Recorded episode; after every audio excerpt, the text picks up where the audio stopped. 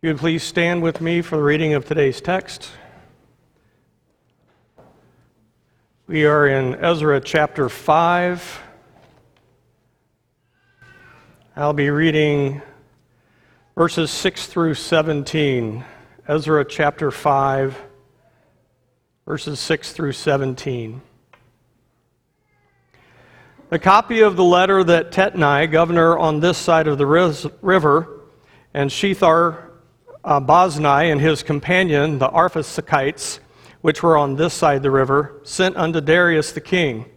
They sent a letter unto him, wherein was written thus, Unto Darius the king, all peace. Be it known unto the king that we went into the province of Judea, to the house of the great God, which is builded with great stones, and timber is laid in the walls, and this work goes fast on, and prospereth in their hands. Then asked we those elders, and said unto them thus, Who commanded you to build this house, and to make up these walls? We asked their names also, to certify thee, that we might write the names of the men that were the chief of them. And thus they returned us answer, saying, We are the servants of the God of heaven and earth, and build the house that was builded these many years ago, which a, which a great king of Israel builded and set up. But after that our fathers had provoked the God of heaven unto wrath, he gave them into the hand of Nebuchadnezzar, the king of Babylon, the Chaldean, who destroyed this house and carried the people away into Babylon. In the first year of Cyrus the king, In the first year of Cyrus, the king of Babylon, the same king Cyrus made a decree to build this house of God. And the vessels also of gold and silver of the house of God, which Nebuchadnezzar took out of the temple that was in Jerusalem, and brought them into the temple of Babylon. Thus did Cyrus the king take out of the temple of Babylon, and they were delivered unto one whose name was Sheshbazzar, whom he had made governor, and said unto him, Take these vessels, go, carry them into the temple that is in Jerusalem, and let the house of God be builded in his place. Then came the same Sheshbazzar, and laid the foundation of the house of God which is in Jerusalem. And since that time until now hath it been in building, and yet it is not finished. Now therefore, if it seem good to the king, let there be search made in the king's treasure house, which is there at Babylon, whether it be so, that a decree was made by Cyrus the king to build the house of God at Jerusalem, and let the king send his pleasure to us concerning this matter. Let's pray together. Father God, we are thankful this morning to be in your presence, to be gathered in your house, to be called by your name, to be your people, and to stand be- before your holy word. Lord, we pray today that you will bless the reading and the preaching and the hearing of your word. We pray that we will learn its simple truths, that we will embrace them, that we will profess them and confess them, and that has been prayed earlier, Lord, that we will be changed, and that we will be conformed more and more into the image of your Son. Lord, we pray in Jesus' name that these things will be so. Amen. You may be seated.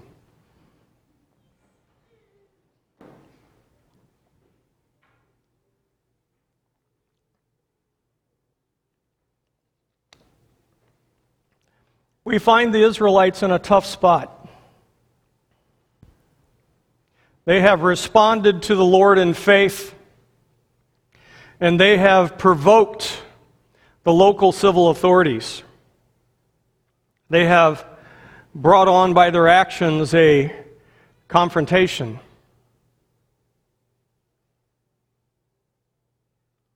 These civil authorities have come to them, and they have asked them what they are doing and what are their names. They are going to report this information to the king, and both the Israelites and the civil authorities know that the goal here is to shut them down, to get them to quit working, to block the completion of the temple in Jerusalem. I think it would be easy for us to read over this section that we've heard this morning as, oh, this is, this is the official report from Tatnai to the king. Not much here, just some details of what is going on. But I believe if we take a deeper look, if we stop and we ponder, that we will find some real gems here that we can hold up to the light of God's truth, that we can view through the lens of His Word, and we can see just what a faithful response the returned exiles have given. These returned exiles, I believe, have responded in faith. They have gone through trials and tribulations, and they have largely failed.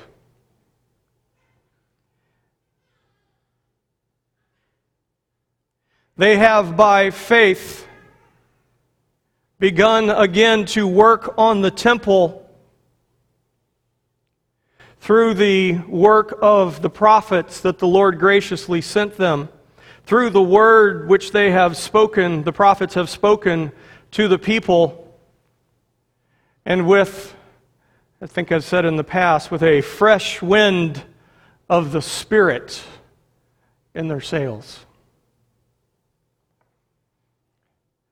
My prayer this morning is that our Heavenly Father would hear His beloved children respond in the same manner, that we too would be made alive by the work of the Spirit, that we would be renewed, that we would be refreshed, that we would be washed in the pure water of the Word, that we would hear the voice of our Lord through the voice of the prophets. The Israelites here are being confronted by the civil authorities. They are also having to face their own flesh, their own sin. They may be discouraged, they may be down, but what remains, what it has been boiled down to, is their response to the questions, who are you and what are you doing? See, in verse eleven, we find their response. They speak in one voice, and their response is this. They say, "We are the servants of the God of heaven and earth." That's pretty straightforward, isn't it? It's pretty simple. Who are you and what are you doing? The response to what are you doing comes later, and we will get to that in another sermon. But today we are going to focus on who they are. It is interesting to note that in the official communication from the governor to the king, there are no names listed. The only response that they could have received is, "We are the servants of the God of heaven and earth." And I am going to make the argument this morning that this is the right response, regardless of the trouble. Whether it be the civil authorities meddling in the business of the church, the trials and the tribulation that we face in the church, the difficulties and the pain that we suffer when relationships go sideways. Or maybe, as I believed happened to the Israelites earlier, maybe you're suffering a crisis of faith. I contend that this is still the right response. This is where we begin. We like to overcomplicate things, don't we? We reformed types. We homeschoolers. We hyphen Christians, whatever you want to put in front of the hyphen. We tend to want to rely on that particular characteristic or identity. We want to rely on the system. We want to rely on our own intelligence, on our own spiritual maturity, on our own good looks and great people skills.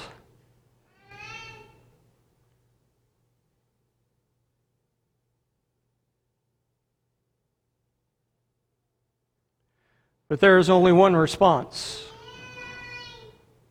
when we need comfort, when we need solutions, when we need answers, when we are hurting.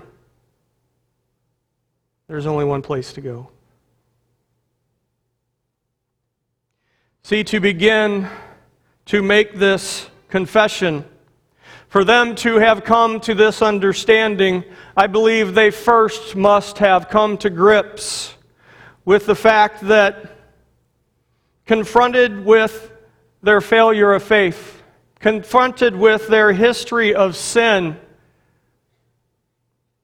confronted with their own shortcomings. Like you and I, when we come face to face with Jesus Christ Himself, when we are asked the question, who is Jesus? We, like Peter, can only have one response. Thou art the Christ, the Son of the living God.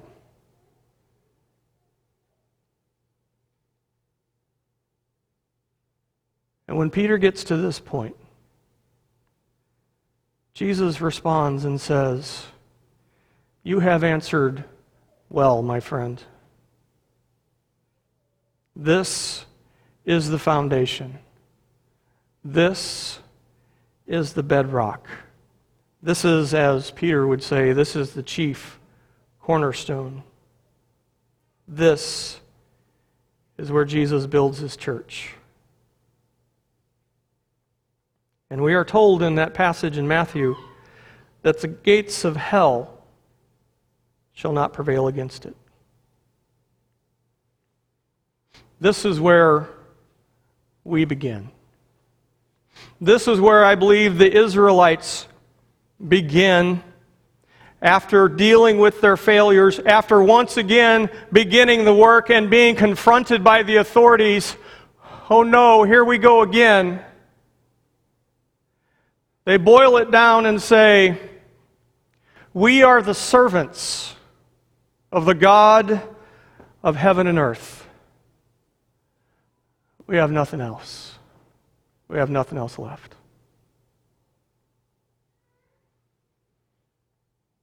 We see this example in the Israelites in our passage. We have seen this example in the book of Acts. When the apostles are teaching and preaching in the name of Jesus, and they are thrown in jail, they are brought before the council again, and the high priest asks them, saying, "Did not we straitly command you that you should not teach in this name? Behold, you have filled Jerusalem with your doctrine and intend to bring this man, Jesus' blood, upon us." Again, here we go. Oh no. We are being confronted again. We are being persecuted again for our beliefs. Then Peter and the other apostles answered and said, "We ought to obey God rather than men."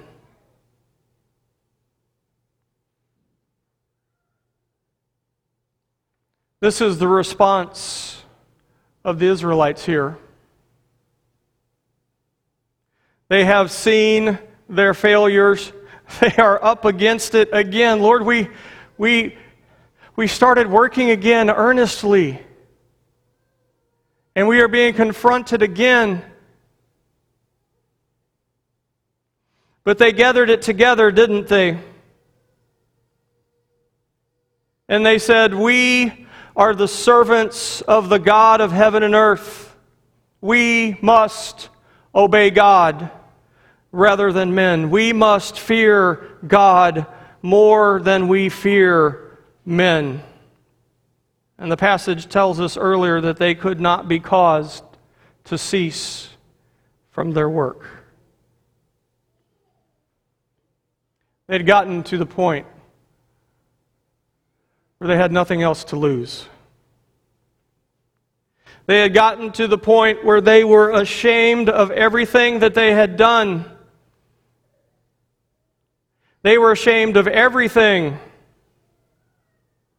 except their Lord, except the God who had called them to this work.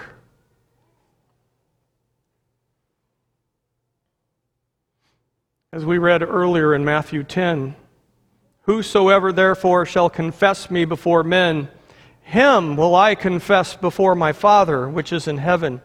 And whosoever shall deny me before men, him will I also deny before my Father which is in heaven."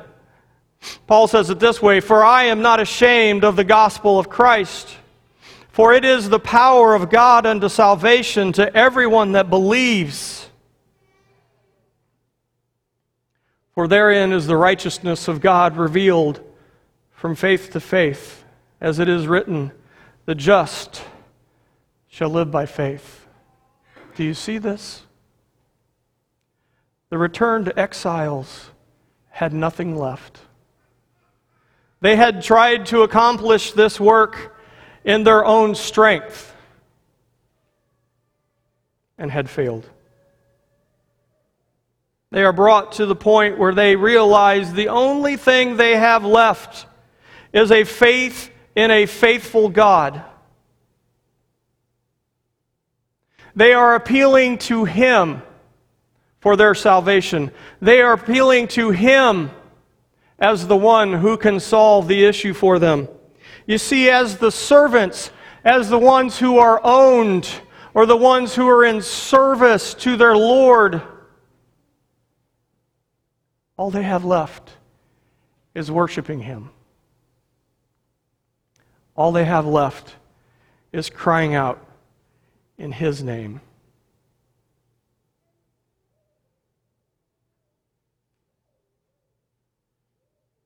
They've been brought to the point where they realize that the only hope that they have in this world was in the God of heaven and earth. I argue that we find ourselves in a similar position. All of us have tried to accomplish various tasks in our own strength, in our own wisdom, in our own understanding.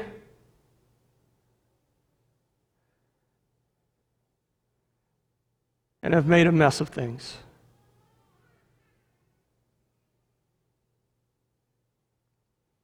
We are told right up front that when, when we were without Christ, that we were without hope. There were no promises extended to us. We were without God in the world. He was not on our side. In Ephesians chapter two, we read, "But now in Christ Jesus, ye who sometimes were afar off are made near by the blood of Christ." We were sometimes aliens and enemies, but Jesus brought us near.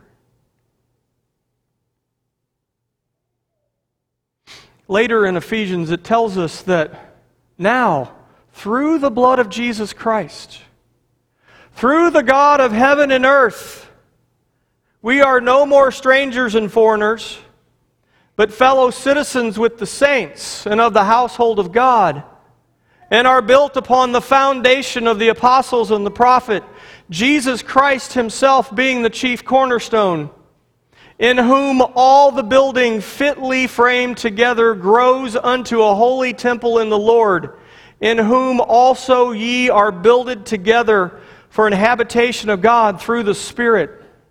Do you see this? We do not build this house in our own strength. The Israelites tried that, and they failed. When we try to do it in our own strength, we fail. I want to encourage you to remember who you are. When the trials and the tribulations come, remember that you have Christ, that you are in Christ. Does that make sense? It is not you that the world attacks. It is not you that the world comes against. It is not the civil authorities that are coming after you. Because you, you are dead. And it is Christ that lives in you, our hope of glory.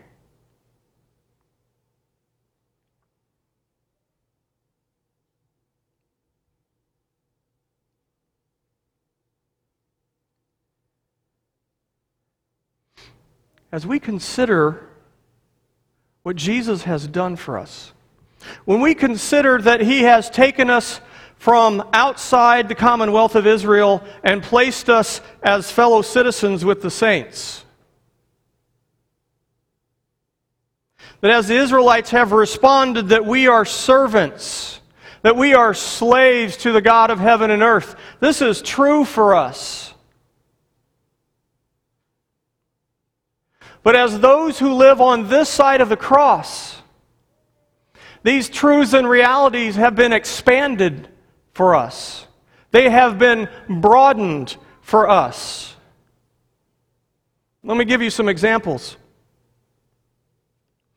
So we start off by saying we have been freely justified by His grace through the redemption that is in Christ Jesus. Hallelujah. That therefore now is no condemnation to them which are in Christ Jesus, who walk not after the flesh, but after the Spirit. You get this? You have been freely justified, and there is now no condemnation. That's pretty good work for a slave, right? That's a pretty good status. But it's much bigger than that. Uh, Romans eight. For as many are led by the Spirit of God, they are the sons of God. For you have not received the spirit of bondage again to fear, but you have received the Spirit of adoption, whereby we cry, Abba, Father. The Spirit itself bears witness with our spirit that we are the children of God. And if children, then heirs, heirs of God, and joint heirs with Christ, if so be that we suffer with Him, that we may also be glorified together. You see this? You have been redeemed. You have been purchased by Christ, which makes you a servant and a slave. But you have been given God's Spirit. And through this, you have been adopted.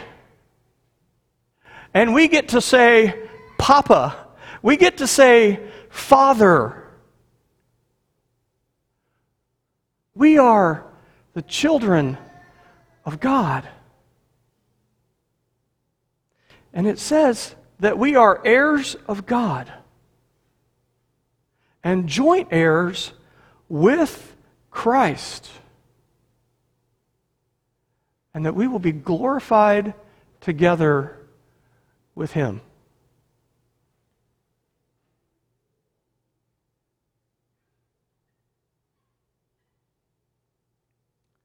Paul says in Galatians, "Ye are all the children of God by faith in Christ Jesus. For as many of you as have been baptized into Christ have put on Christ. There is neither Jew nor Greek, there is neither bond nor free, there is neither male nor female, for ye are all one in Christ Jesus. And if ye be Christ, then are you Abraham's seed, and heirs according to the promise." So he goes way back to the promises made by Abraham. We've talked about this, right? That Abraham's descendants were going to be a blessing to all the nations. When we get to the point where we realize we have nothing to offer except our status in Christ to be a blessing to the nations, we can begin to get something done. Does that make sense? I don't see any heads nodding. In that same passage, it continues, it says, "Wherefore, because we've been adopted as sons, because we get to cry out in our hearts, Abba, Father," we get to say, "You are our Papa." We sit on his knee. It's an amazing picture. Anyway, it says, "Wherefore, thou art no more a servant, but a son." You are a child of God. So we have this status as a servant and as a slave. If you read through the Old Testament law, those statuses were pretty good. There were rules around our treatment. It was not what we think of as chattel slavery. This was a, uh, a family relationship. When you were brought in as a slave into somebody's family, you were, you were part of that family. You were circumcised into this covenant with the God that these families were, were obeying. It was not just some piece of property that you put in a pen out in, in, the, in, the, in the barnyard.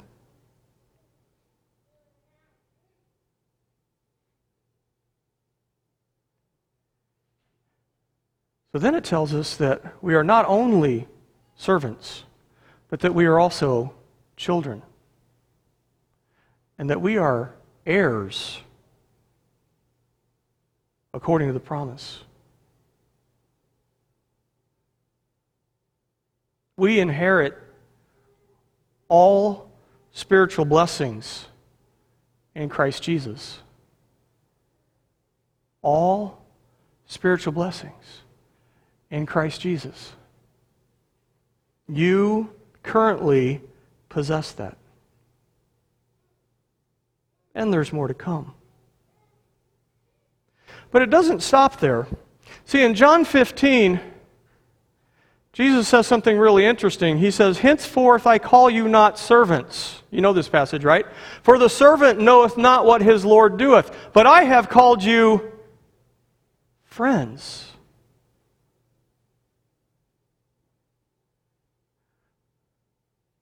Jesus says that we are friends because he has shared with us what the Father has told him.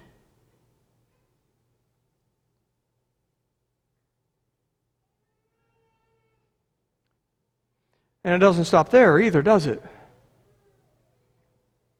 In Second Corinthians eleven, Paul says that he has espoused us to one husband.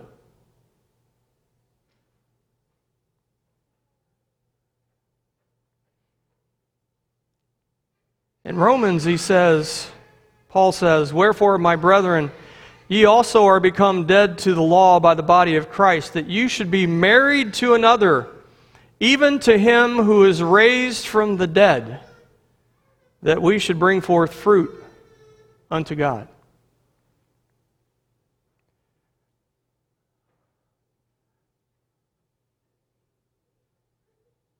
How is this even possible?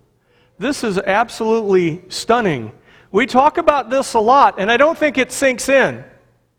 Okay? We had nothing to offer except our sin, except our rebellion, except our shaking our fists and hating God. And how does He respond to us? He purchases us. He redeems us. He pays the price for all of our sins. And He adopts us as His children. And He befriends us.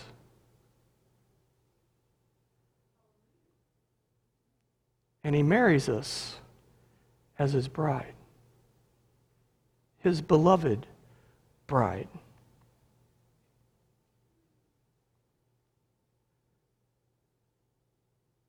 We are servants of the God of heaven and earth.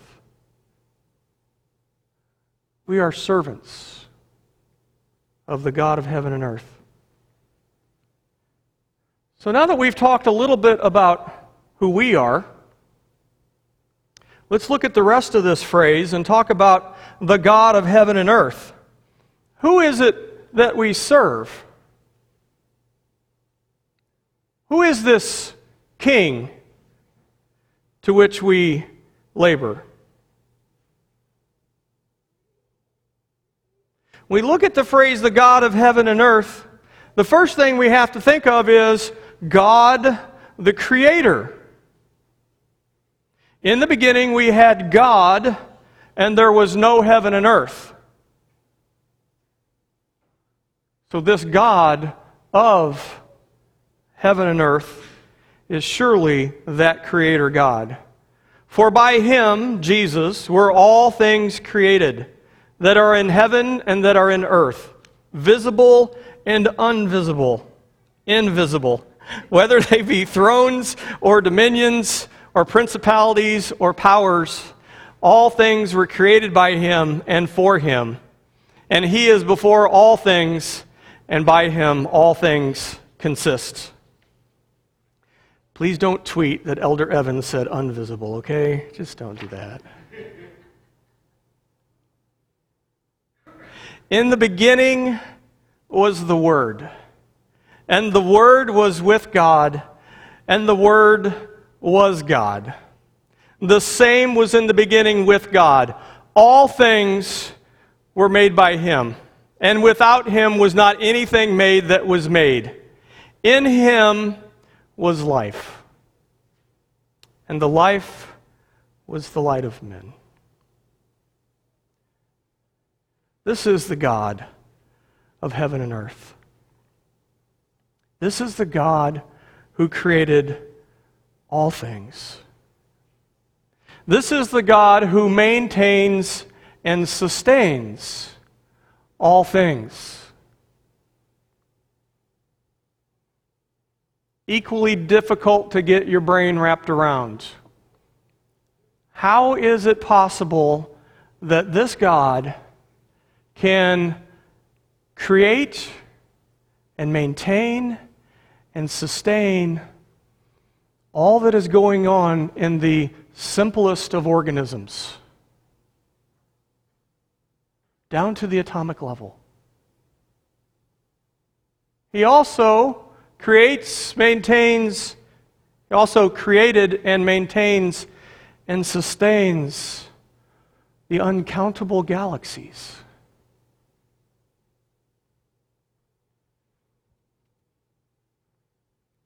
Most of us multitask poorly. But God, in His infinite wisdom and power, and in His absolute sovereignty over all of His creation, is able to do that.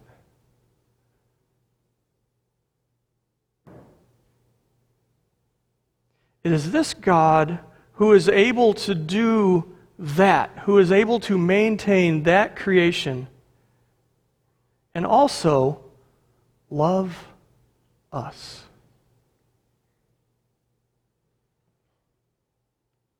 Staggering. So this God of heaven and earth is our Creator God. And because he is the creator, that makes him sovereign. And he is sovereign over everything, as we have been discussing. There is nothing outside of his sovereignty. That is a phrase that goes beyond our comprehension. But we do know this about his sovereignty. We know that if we confess with our mouth the Lord Jesus and shall believe in our heart that God has raised him from the dead, that we will be saved.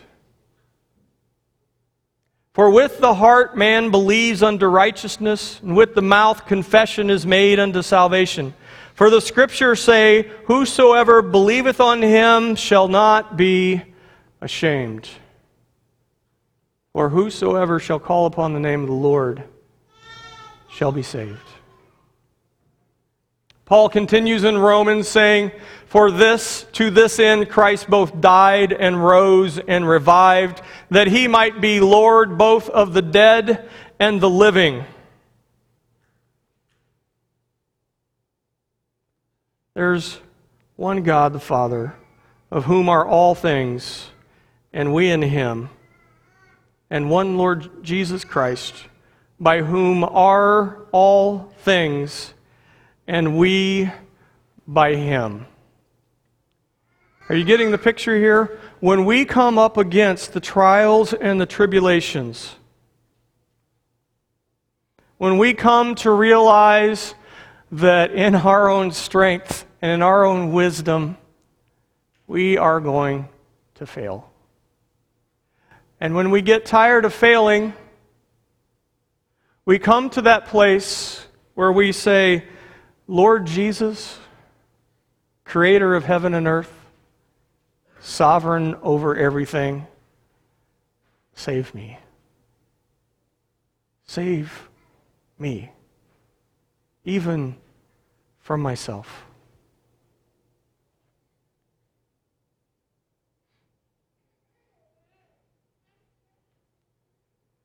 And this is the God of heaven and earth. He is our creator. He is our sovereign. And brothers and sisters, he is our Savior. When he came to earth, when he took on flesh, the angel came and said to his folks, fear not, for that which is conceived in Mary is of the Holy Ghost. And she shall bring forth a son, and thou shalt call his name Jesus, for he shall save his people from their sins.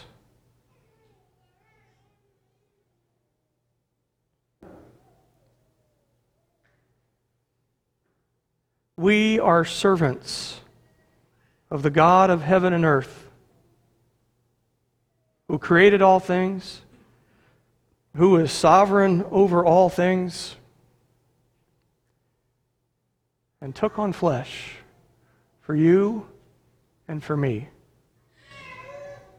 Came to earth to save us from our sins, to pay the penalty due for your sins and for my sins.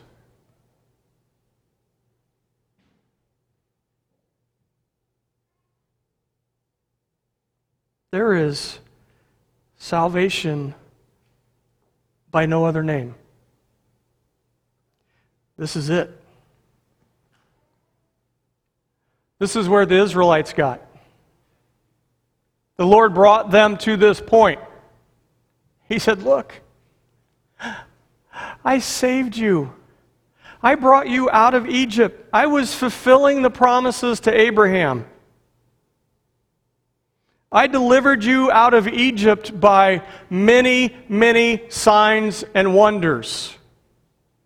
How could you miss this? He brought them into the land, defeated their enemies, established a glorious kingdom.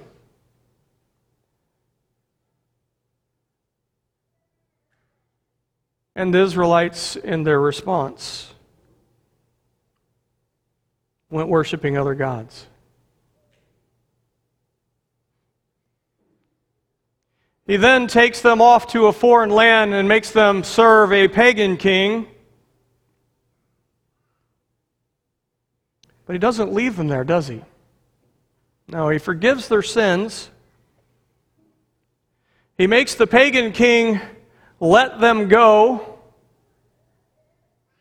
sustains them on their journey back to Jerusalem,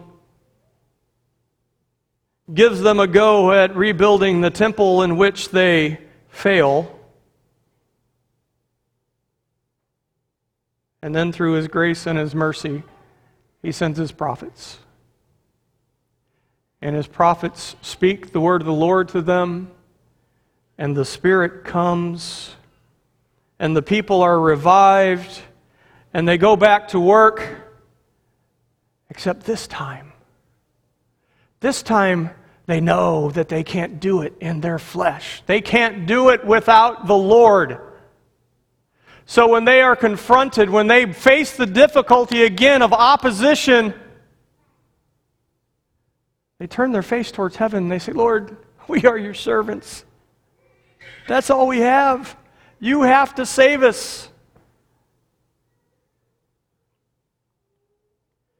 The Psalms we sang today, and many others, are full of this. Jesus is our high tower. He is our hiding place. He is our strong defense. He is the hill to which we run for help. He created us. He sustains us. He redeemed us. He will never leave us or forsake us. You see, it doesn't matter what kind of trouble you're in right now. There's only one answer. No matter what problem you are facing, no matter what difficulty you find yourself in, whether of somebody else's making or your own, the answer is the same. And the answer isn't Jesus. Right? Now everybody's confused. The answer is, are you in Christ Jesus? Jesus isn't the solution to the problems for the unbelievers, now is He? He is their problem. Regardless of your trouble, regardless of your difficulty, you are in Christ, and there is your hope. And if you don't start there, you will continue to struggle in those difficulties. And if you don't acknowledge that He is the only solution, you will fail again. So brothers and sisters, my word to you today is, be in Christ. Do you get this? Dwell in Him. Abide in Him. He is your only hope. You know this, right? But we're really bad at it. You don't think we're really bad at it? Let me lay it out like this. We are told to have faith like a child. Right? I read earlier, we're adopted as God's children. He is our papa, He's our Father, and we are His children. And how do we come to God? We come to God like we've got it all together. Like we've got it all figured out.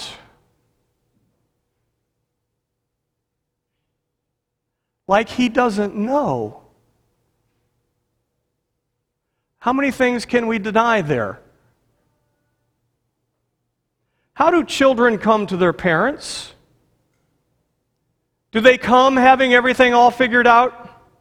Do they come with these great comments, beautifully written sentences? Grammar's correct. Moms, you know better, right? Grammar. Children just blurt out stuff, don't they? Sometimes they're just flat rude. Do you know what? It's because they have faith like a child that you can fix it.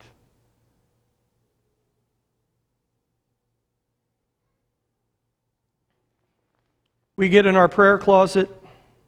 We have our list in front of us. We're going to approach God, right? How long does that last for you? Who here goes more than thirty or forty-five seconds before they're thinking about the troubles of the day? I won't make you raise your hands. How do children come to their parents? It's come blown in the room, right? Dad, I broke this thing. Can you fix it?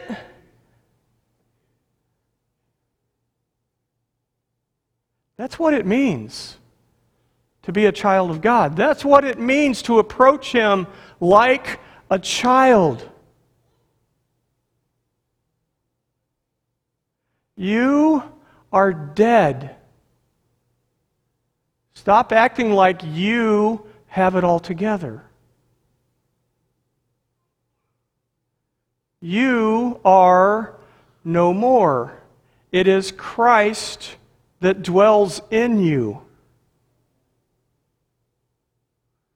This is the intimate relationship you have with God.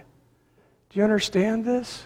When it says pray without ceasing, do you understand that? That's how children approach their Father constantly, incessantly, unrelenting. Dad, Dad, Dad, Dad, Dad, Dad.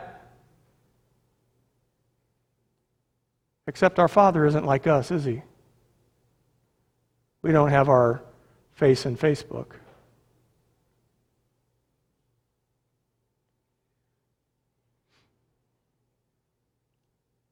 I will not belabor the point here.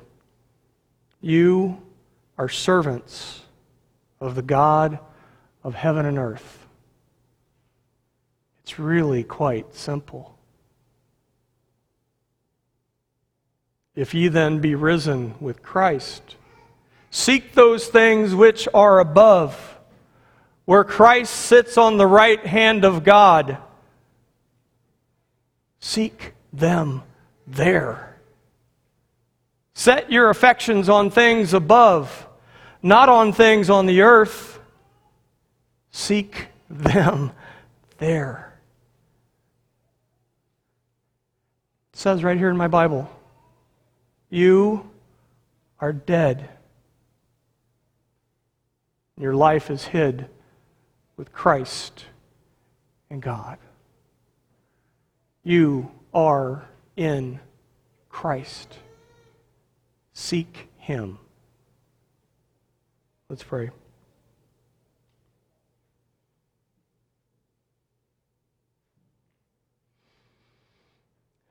Father, there have been many times we have come to You and asked You to give us faith, to help us in our unbelief. Father, we come today knowing that we are unworthy servants, that we have not responded to You as Your children, as to a Father. We have not responded as Your friend. We have not brought our cares and our concerns and our difficulties and our trials and our tribulations to You first and foremost. We have tried to muscle out the solutions through our own strength. Father, we pray that You will forgive us. We pray that you will give us faith, that you will give us the faith of a child, that we can come to you undone, unkept, having broken something again, knowing that you are our good Father and that you desire to fix it.